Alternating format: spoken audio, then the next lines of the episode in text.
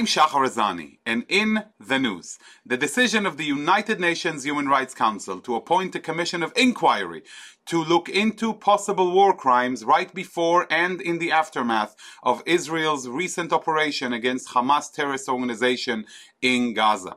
The Council ad- adopted the resolution as part of a special session, which was called to discuss the serious human rights situation, as they called it, and ended with the adoption of the resolution put forth by the Organization of Islamic States representative Pakistan and the Palestinians. The language of the resolution reads, the Council decides to urgently establish an ongoing independent international commission of inquiry to be appointed by the President of the Human Rights Council to investigate in the occupied Palestinian territory, including East Jerusalem and in Israel, the Commission will investigate all alleged violations of international humanitarian law and all alleged violations and abuses of international human rights law leading up to and since April 13, 2021, and all underlying root causes of re current tensions, instability, and protraction of conflict, including systematic discrimination and repression based on national, ethnic, racial, or religious identity. Indeed, a rather wide mandate. The resolution was adopted by 24 votes, with nine countries voting no and 14 abstaining. Countries that voted no included Austria, the Czech Republic, Hungary, Germany, Malawi, the United Kingdom, and Uruguay. Following the resolution, Israel rejected it forthwith and stated as follows Israel will continue to defend itself against the terrorism of Hamas and against politicized international bodies that seek to delegitimize Israel's lawful and just actions. To discuss this important topic with me and its significance, I am pleased to have with me, all the way from Switzerland, Geneva, Ambassador Meirav Elon Shachar, Israel's permanent representative to the United Nations and other international organizations in Geneva. A few words about Ambassador Shachar. Ambassador Meirav Elon Shachar was appointed permanent representative of Israel to the UN and international organizations in Geneva in August of 2020. Prior to this mission, she served as Deputy Director General for Coordination and Policy Planning and as Israel's ambassador to Vietnam. After joining the Ministry of Foreign Affairs in 1995, Meirav Elon Shachar has represented Israel in a number of different capacities, including Director of the Department for UN Political Affairs in Jerusalem, Counselor at the Permanent Mission of Israel to the United Nations in New York, Consul for Communications and Public Affairs in the Consulate General of Israel in Los Angeles, and Deputy Head of Mission at the Embassy of Israel in Nairobi, Kenya. Ambassador, thank you so much for joining us on JBS. Thank you very much, Shachar. I'm very pleased to be here today. So, so first of all, allow me to ask you. We just heard the wide scope mandate of the resolution. It seems to be very wide in scope. Maybe you can elaborate a little bit about what it includes and what does it mean moving forward for Israel. Indeed, it's a very it's an unprecedented uh, resolution here uh, at the Human Rights Council. It basically doesn't have a deadline. This mandate that was just created is a permanent body Usually you have other mandates, let's say for other uh, cases, whether it's Syria or other countries, it's a mandate that comes up for renewal every year. No, but of course, Israel receives a different treatment, and this mandate is forever. There is no deadline once. So it's a permanent mechanism that will have people working for it constantly, producing reports constantly, and collecting evidence on ongoing basis. The other thing is the unprecedented scope is that it doesn't only look into the territories, the Palestinian territories, uh, and of course the UN always refers to East Jerusalem also as part of it, but also to Israel itself, meaning that uh, they would be able to look into events that took place in Haifa or in Jaffa or in Lod. So the scope is geographically very wide, unprecedented. The time is unlimited the committee is supposed to, once they nominate uh, experts, they will collect evidence, they will interview, they will literally uh, prepare individual uh, cases with criminal responsibility to be submitted. They cannot uh, prosecute, but they can certainly uh, transfer it to other bodies to do so. Um, there is also um, an article that talks about arms transfer that they would like uh, member states to look at this issue as well. There is also an article that uh, reflects also the issue of human rights in businesses. If you remember, uh, the database, the blacklist that was published uh, about a year and a half ago, this is also something that refers to it, meaning that uh, businesses that operates uh, beyond uh, the 67 lines might be subjected also to review. You, so, you have a vast experience in the uh, international arena for Israel. Has it ever been a case where the United Nations was launching a commission of inquiry into events like you mentioned inside Israel, including no. you know in the mixed cities like you're describing now in the current mandate? No, this is the first time. This is the first time, and as I said, Israel always receives a special attention. Let's put it this way: uh, when it comes to the UN, and that's why it's so unprecedented. No, it's the first time. Indeed. The um, special attention, the kind that we don't deserve and don't want. No, no, the kind, the kind that is uh, not even handed. It's not balanced. It's targeting Israel.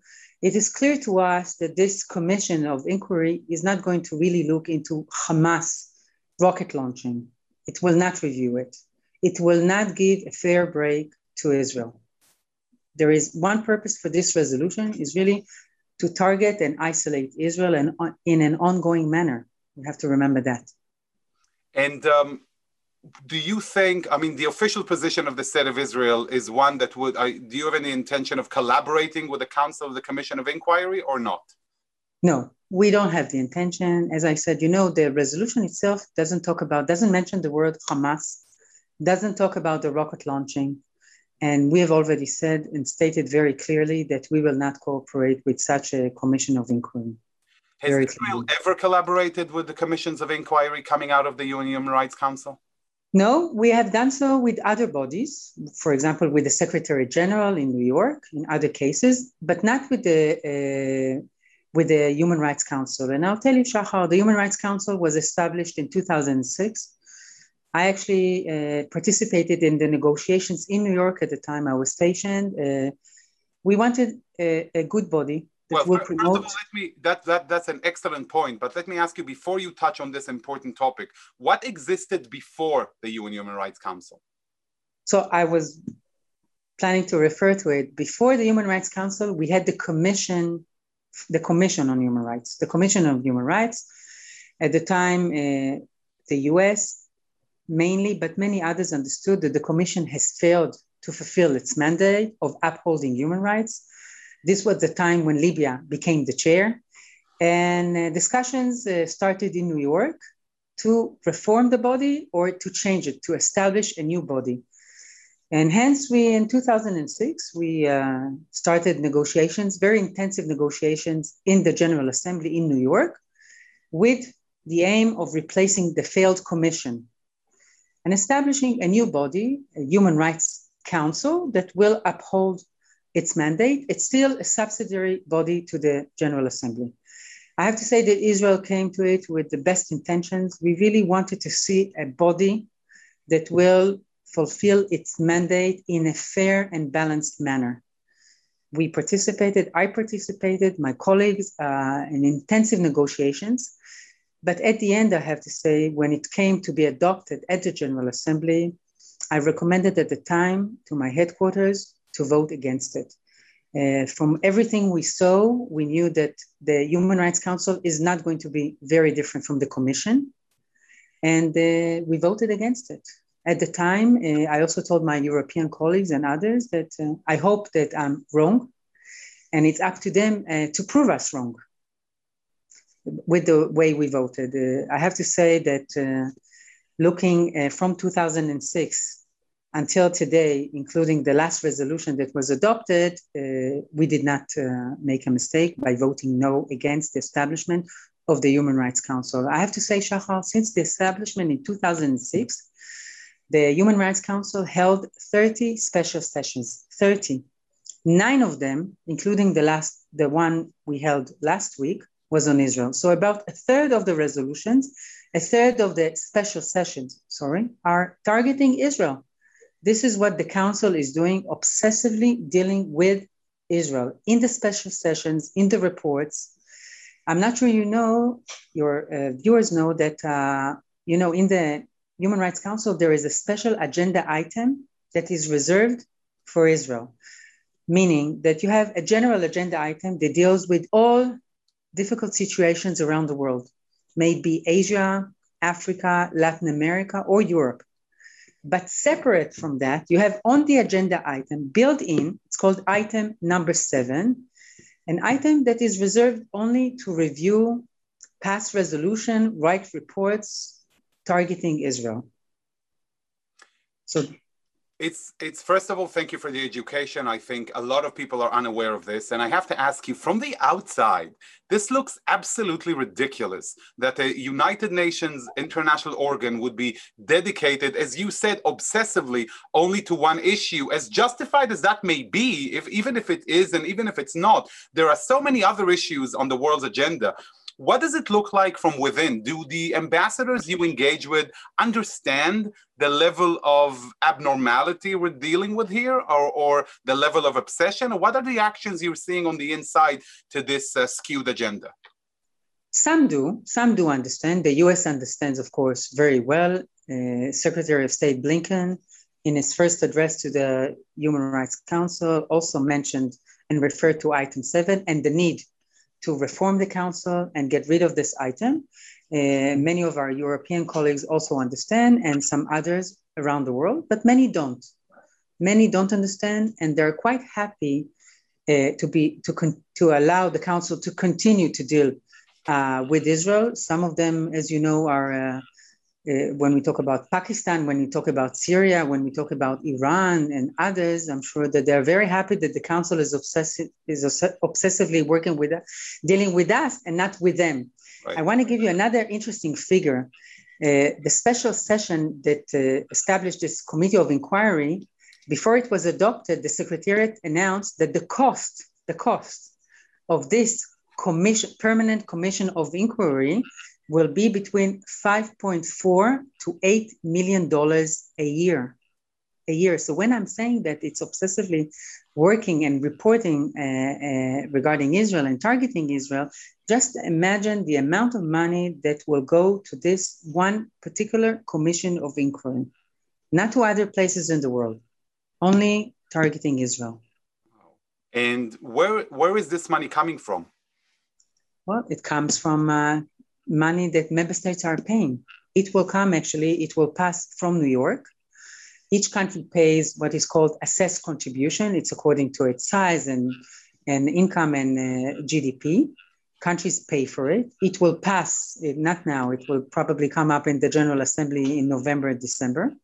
And then that's how the money will be received. But just imagine the amount of money that is dedicated to one commission of inquiry because it's a permanent mandate. That's the uh, that's the issue, and that's per year, which means that the attention, the time, the resources, financial and human resources, are dedicated here and not somewhere else. So perhaps countries like I'm sure, countries like uh, Iran and Syria and other uh, human rights uh, uh, abusers are very happy with it. That, that's for sure. So at the end of the day, it's the international taxpayers who are underwriting this uh, endeavor of hypocrisy and ridicule. Um, I, I must, uh, I must tell you that you know this goes beyond Israel. This is a matter of accountability and transparency uh, vis-a-vis the international community, and like you're saying, Ambassador, needs around the world, not just the International uh, Human Rights Council of Distraction. But I have to ask you on a personal note you know, you're sitting there mm. representing the Jewish state within, you know, Geneva and the UN Human Rights Council. You see how skewed the organization is.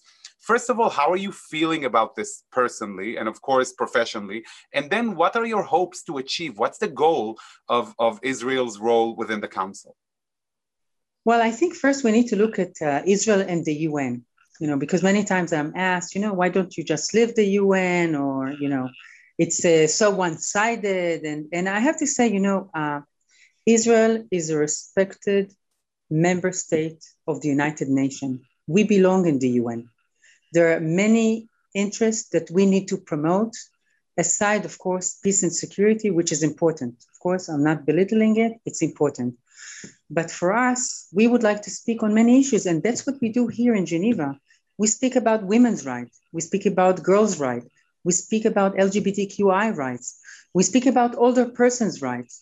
We have recently, in January, not in the Council, but in the World Health Organization, we have passed for the first time, actually, Shahar, interestingly enough, the same day that the Council uh, decided on this resolution to establish the Commission of Inquiry, Israel in WHO adopted a resolution that we promoted for the first time about health and persons with disabilities. So we have other interests in the UN, global interests that we would like to promote, standards that are important for Israel, that are important to many, many member states. And it's not, uh, it's not correct that we will only act when the Palestinian Israeli issue is involved. We have many interests, and, and this is what we're making sure that we are involved in the different organizations. Here in Geneva, we're talking about numerous organizations, you know, from the, it's not, people always hear about the Human Rights Council because it's the most political body. Right. But you have the World Health Organization and you have intellectual property and you have telecommunication and you have postal and you have many uh, important resolutions that uh, that not only set standards but regulations as well. And in each one of them, we have an important interest. And this is what we're doing here. Me and my team, it's not a one person show. Of course, I have a terrific team that I'm working with. And I have to say, in times of difficulties, this is also the comfort. The comfort, you know, is when you're in the, with your mission, with your team, you know that uh, you're home. So um, there know, are difficult times. There are difficult times like when you hear the speeches, the different speeches at the Human Rights Council, and you think to yourself, you know, how can how can people be so one-sided? You know, what goes through their mind? Don't they really understand that the situation on the ground is not black and white? That it's a very complex situation? Don't they understand that more than 4,400 rockets were launched and at Israelis uh, uh, and Israeli cities as well? you know, Ambassador, I uh, I can fully sympathize and understand. As somebody who followed in your footsteps at the Israeli embassy in Nairobi, people are not aware of the fact that Nairobi is actually the home of the United Nations mm-hmm. Environment Program, the UN Human Settlement Program, which mm-hmm. really gives us an opportunity to ask you, could you elaborate more? You were mentioning a resolution uh, or an initiative concerning people with disability on the very same day the UN Human Rights Council accepted its own resolution. Tell us a little bit more about Israel's agenda in this regard and the importance of that initiative. With pleasure, Shahar. So as I mentioned, we have many interests persons with disability is an important issue for Israel. Internally, on world agenda as well, it's a human rights issue, but it's also a health issue. It's also a labor issue. And that's why I have to say already last November, we embarked on promoting the first ever resolution, Israeli resolution at the World Health Organization. We collaborated with some core group member states from Europe and from Latin America. So we had very good support and we negotiated a text, a text that actually uh, sets standards and also asks the secretariat of the WHO for certain things. For example, for a world report, a new world report that hasn't been done for a decade to see what is the situation in different countries. It's a resolution that talks about nothing about us without us. It sounds very simplistic, but you know how many times when persons with disabilities need healthcare, they are talked over and not with them. So we want persons with disabilities to be part of the decision making when it comes to their health. As I said, it sounds logical, but believe me, it's not always the case. And we're talking about a world phenomenon. We're not talking about one country. So this is a thematic resolution that talks about legal capacity of persons with disability to make their own decision when it comes to their health. This is when we're, when we're saying nothing about us with us. It was a long process. It, it involved civil society, international civil society of organizations that are promoting the rights of persons with disability. And what's important in this resolution, it's a right, it's a human rights based approach, even when we come to the World Health Organization. This is the first resolution that was passed in the WHO after the adoption of the uh, Human Rights Convention on the rights of persons with disabilities. And as I said, it's important for us. And I have to say, it was intensive negotiations, and uh, we gained the support of many countries. It was adopted by consensus, which is nobody voted on it, uh, but with the extra support of more than 50 co-sponsors. Uh, so this is this is part of our agenda, and this is what we're trying to do in many other areas that are important for us. In a couple of weeks, for example, we're going to have an event on economic violence against women. Economic violence. People talk a lot about violence against women. Uh, some are implementing better than others, some are less. But the economic violence, this factor of violence within uh, the whole scope, is not always uh, given the right attention. And we're having an event, it's not an Israeli event. We're collaborating, of course, with several countries from Europe, with Kenya, for example, with the Supreme Court judge, also to bring attention to this topic. And I'll tell you another thing, for example, uh, we've established a group of friends uh, to uh, together with some colleagues, of course. What we do is usually what you do at the UN, you don't do it alone. You're trying to uh, collaborate and cooperate with many um, other member states to promote a certain issue. And we have established here a group of friends on uh, to encounter sexual harassments as well. There is one in New York, and now there will be one in Geneva. There are many UN organizations and other international organizations, and this should be on the agenda. Uh, so this is just you know a little bit of what we are doing here on other topics other than the uh, the Israeli-Palestinian conflict. By far, by far, Ambassador, the most important part of our conversation today was what you just said, because we're used to seeing Israel only through the prism of the uh, geopolitics of the crisis with the Palestinians. And then you're using words like collaboration and 50 co-sponsors. So just to give us, a, a, you know, a small a peep into your world, how is mm. Israel viewed in this regard when you deal with those issues by members of the inter- international community? Uh, what's the, the treatment you're receiving, which should be different from the one we're receiving when it comes to the Palestinians? So, so, I have to say it's a positive. It's a very positive attitude with most. I'm not talking about, uh, as I said, mentioned before, nor Pakistan, Iran, or Tunisia or Syria are gonna uh, favor it. But with most member states, uh, we are collaborating on the thematic issues, on other issues, in a in a very uh, very uh, very well. They know what our strengths. They understand also what's our interests. This is part of what we do in the different organization. As I said, it's not only the Human Rights Council.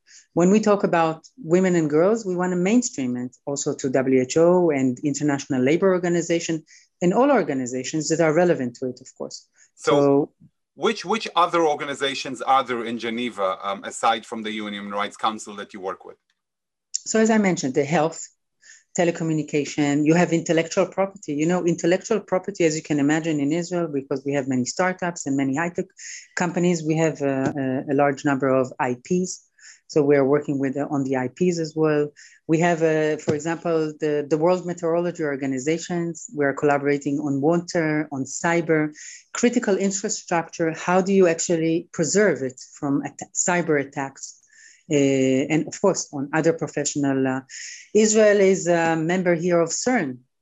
Uh, you know, the, this is not a UN. this is not a UN body, but it's a European body that was created after World War II to bring about together a very torn Europe, but through a scientific cooperation. And Israel joined it in 2014 so we are certainly members of that, and we're very active in this.